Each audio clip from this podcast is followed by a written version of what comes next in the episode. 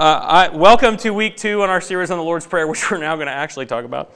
Um, we are we're spending time each week looking at different aspects of the Lord's Prayer. This prayer that Jesus uh, teaches us, gives us, even commands us um, in the middle of the Sermon on the Mount. This is from Matthew six, and we're doing this because uh, if you're a Christian, then you long to to be more and more connected with God, and it's really hard to know how to do that. We often feel like we're not doing that very well. And so we're looking at this words because Jesus is actually giving us the, the key to intimacy with God. He's giving us this invitation to intimacy. And we talked last week about sort of the prologue, the setup to this, where Jesus talks about this secret place, this secret intimacy of God where you can actually just tell it like it is because God already knows what you're going to say before you say it.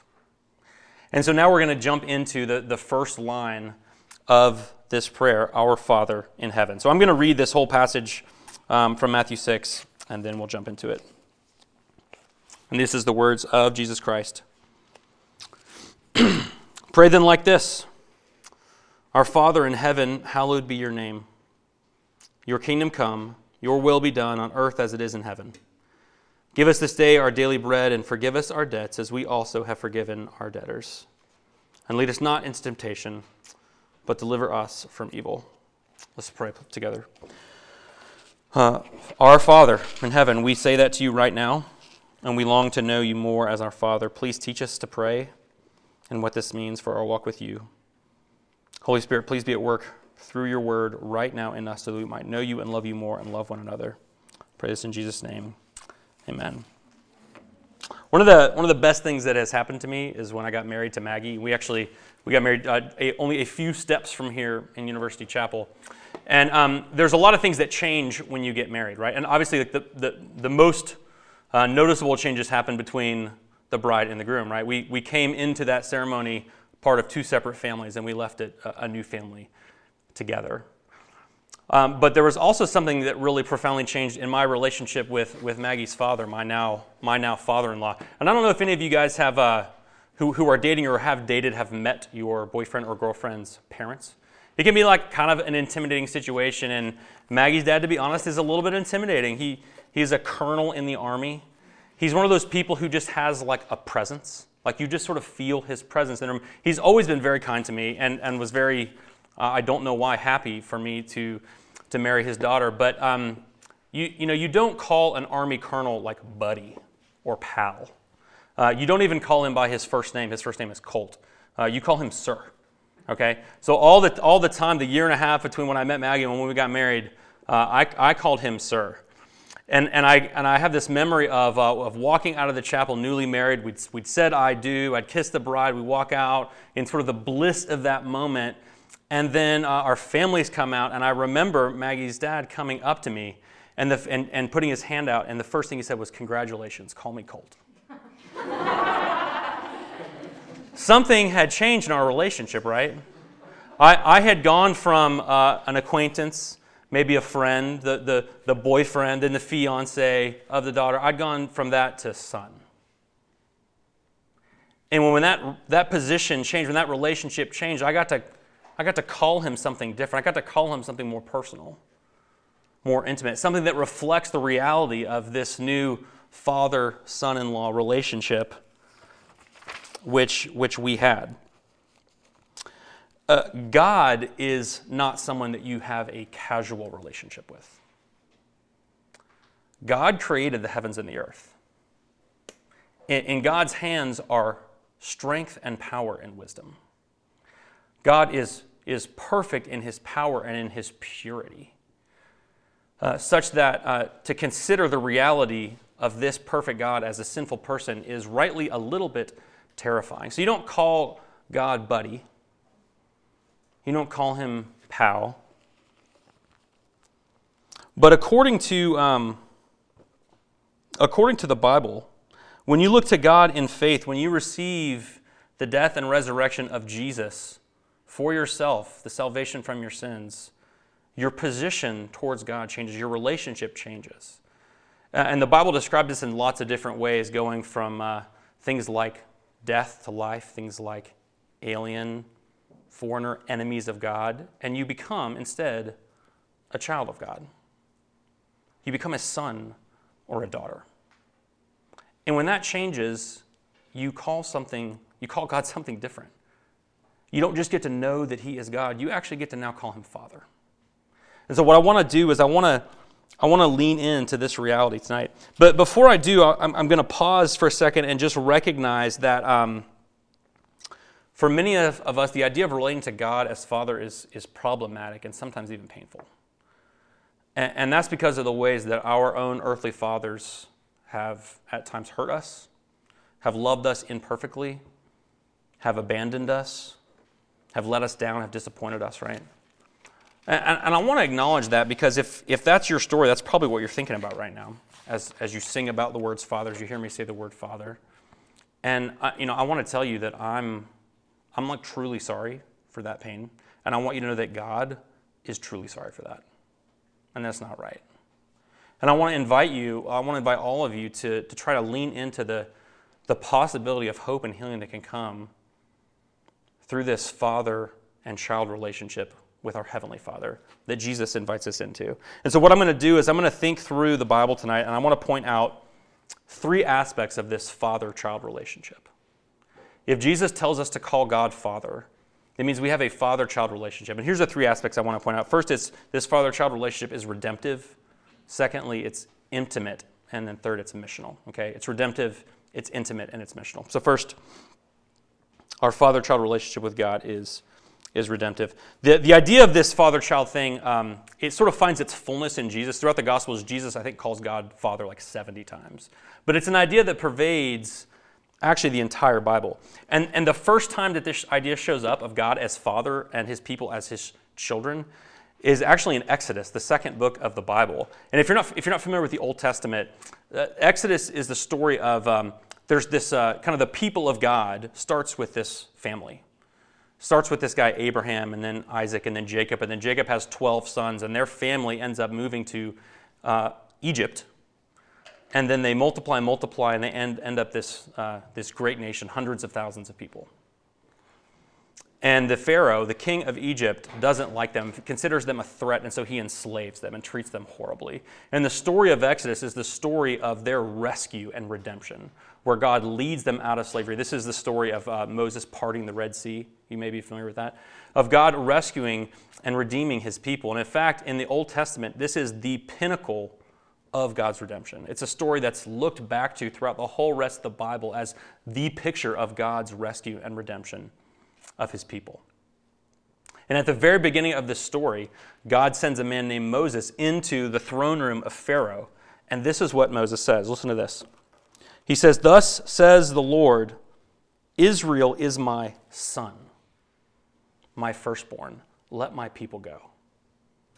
Israel is my son, my firstborn. The introduction to this pinnacle of redemption and rescue is also the introduction in the Bible of this father son relationship with God. The two go hand in hand. So when Jesus tells us to call God Father, he, he is telling us that we are now in relationship with the one who saves us in his power and his love.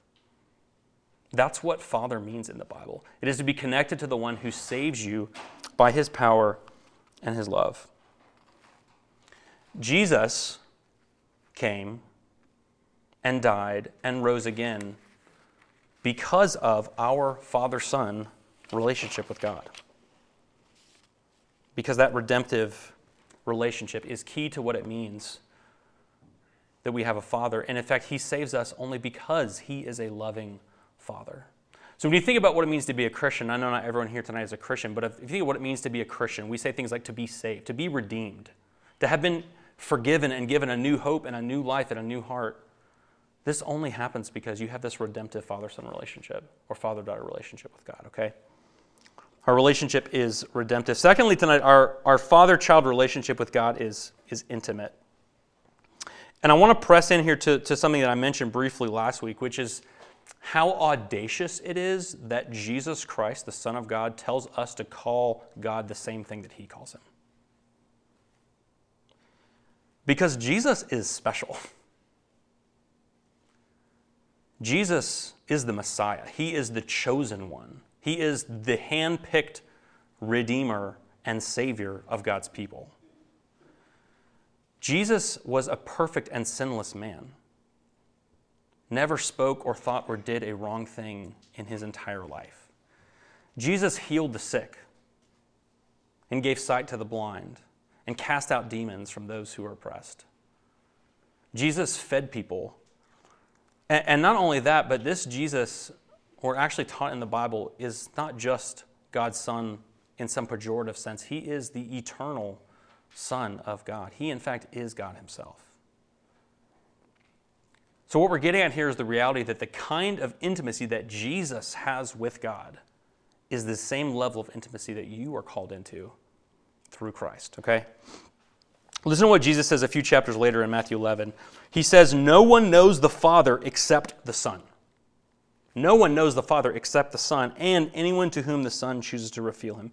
He's saying access to God as Father is only available to me, but I am giving that to all who come to me in faith. I'm the only one who gets to call him Father, only I'm going to share that with everyone else. And listen to this. This is what Jesus says in, in John 10 30. He says, I and the Father are one. Uh, Christians call this idea of, of understanding the, the intimacy and unity of God the, the doctrine of the Trinity. You ever heard that word? This idea that God exists in himself in these three distinct and yet united persons God the Father, God the Son, God the Holy Spirit. This is Jesus saying, I am the Son of God. I am God. I am a part of God in himself. Think about how close that is. The unity that God has within his own self. You know how it's described? Father. Jesus says that's what you get to call him. I, I, don't know if you remember doing this as a kid, but at, at some age as a child, uh, you realize that your parents' names aren't mommy or daddy. You, you, start to realize that their names are like Kevin and Debbie or whatever. And, and I remember um, our, our kids realizing that our names were not mommy and daddy, they're Maggie and Lewis. And so when you're a kid and you realize this, uh, you think it's really fun and cool to say, hey, Lewis, to your daddy. Now, do I want my kids to call me Lewis? No, everyone knows that my name is Lewis. But we've got something special, right? I'm not just Lewis them, I'm something more. So, what do I say to my kids when they call me Lewis? I say, everybody gets to call me Lewis. Only you guys get to call me daddy. Only you guys get to belong to me. Only you guys get to have me care for you and protect you no matter what because you are mine and I love you.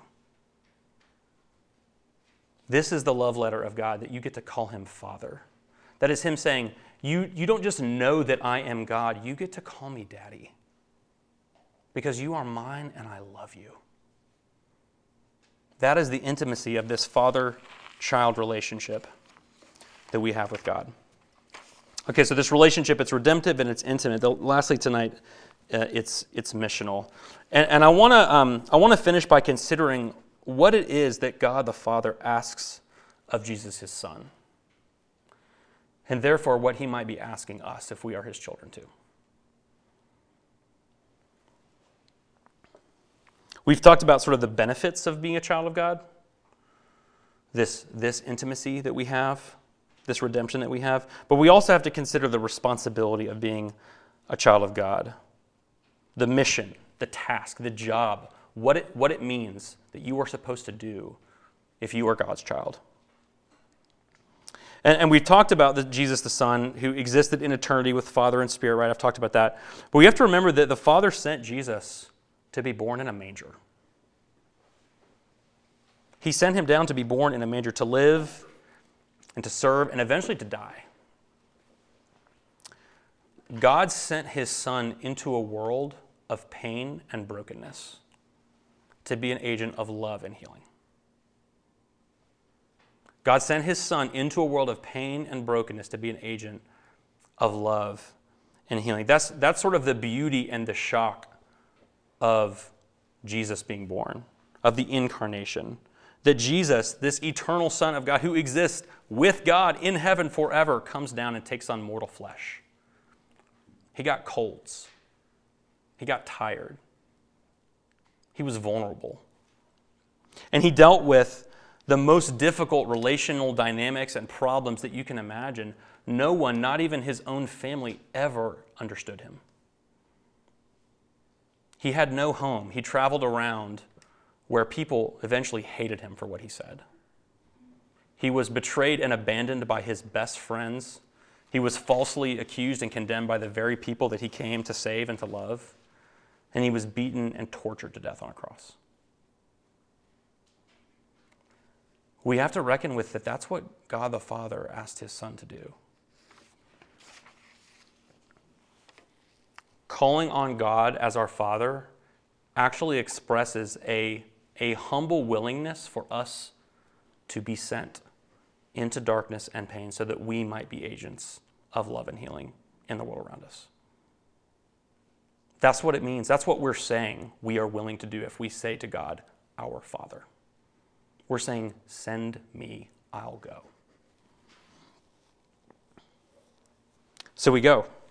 We go into darkness and brokenness. We go into the, the pain of other people's stories, of their pasts, of their regrets, of their shame, of their sadness and their loss. We, we go in there as agents of love and healing. And, and I want to challenge you to seriously reckon with the reality of the kinds of people that Jesus is sent to to the sick, to the poor, to the outcast, to the lonely, to the oppressed, to the disenfranchised, to the minority. These are the kinds of people that Jesus is sent to from his Father. And I want you to think about the kinds of communities and peoples that you see on this campus every day, whether the ones that you're already deeply involved in or the ones that you might be tempted to ignore or to judge or dismiss. And I want you to consider what it means that you might call on God as Father and therefore be sent by Him into the world to be an agent of love and healing, even though it might cost you a lot. It might cost you socially, it might cost you relationally, it might cost you time and money, it might cost you physically. But that's the mission that, that God's sons and daughters are on. And it's actually a good mission. Do you know why He sends us on that mission? It's because God loves the world. And it's because He longs for the light and the love of His gospel to reach every dark corner of His creation. So He sends us on a mission.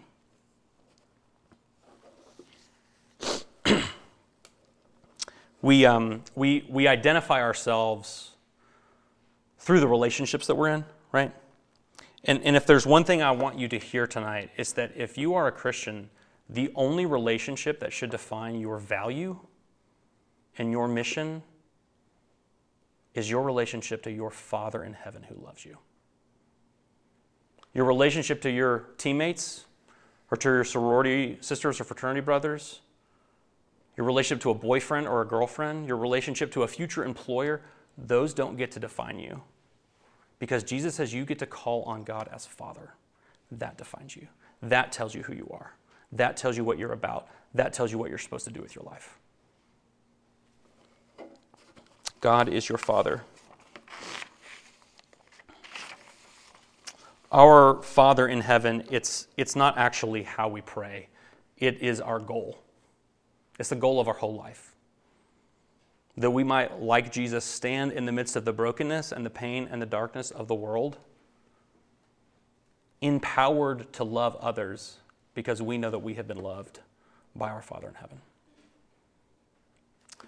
Let me pray. Jesus, um, we honor you that you invite us into this relationship with God as our Father. And I do pray that you would bless us with more and more of an experience of our redemption and of intimacy with you so that we might have the courage to go out into the world in love as beloved sons and daughters. In Jesus' name, amen. Uh, one of the things that we started doing last week that we're going to do uh, every week is we're going to we're going to say the Lord's Prayer together every week. Is it on the is it on the handouts? Uh, so it's on your handout or it's up here. Uh, but what, the, the reason we're doing this is, is Jesus told us to, so we're going to do it. And we're going to try to, as a community, grow in our prayer life by saying it together. And so I'll introduce it the same way every week, and then we'll pray together.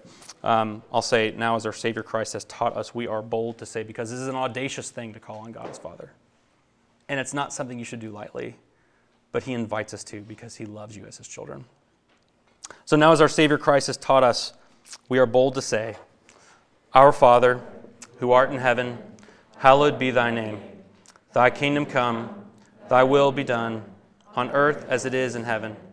Give us this day our daily bread, and forgive us our trespasses, as we forgive those who trespass against us. And lead us not into temptation, but deliver us from evil. For thine is the kingdom, and the power, and the glory, forever and ever. Amen.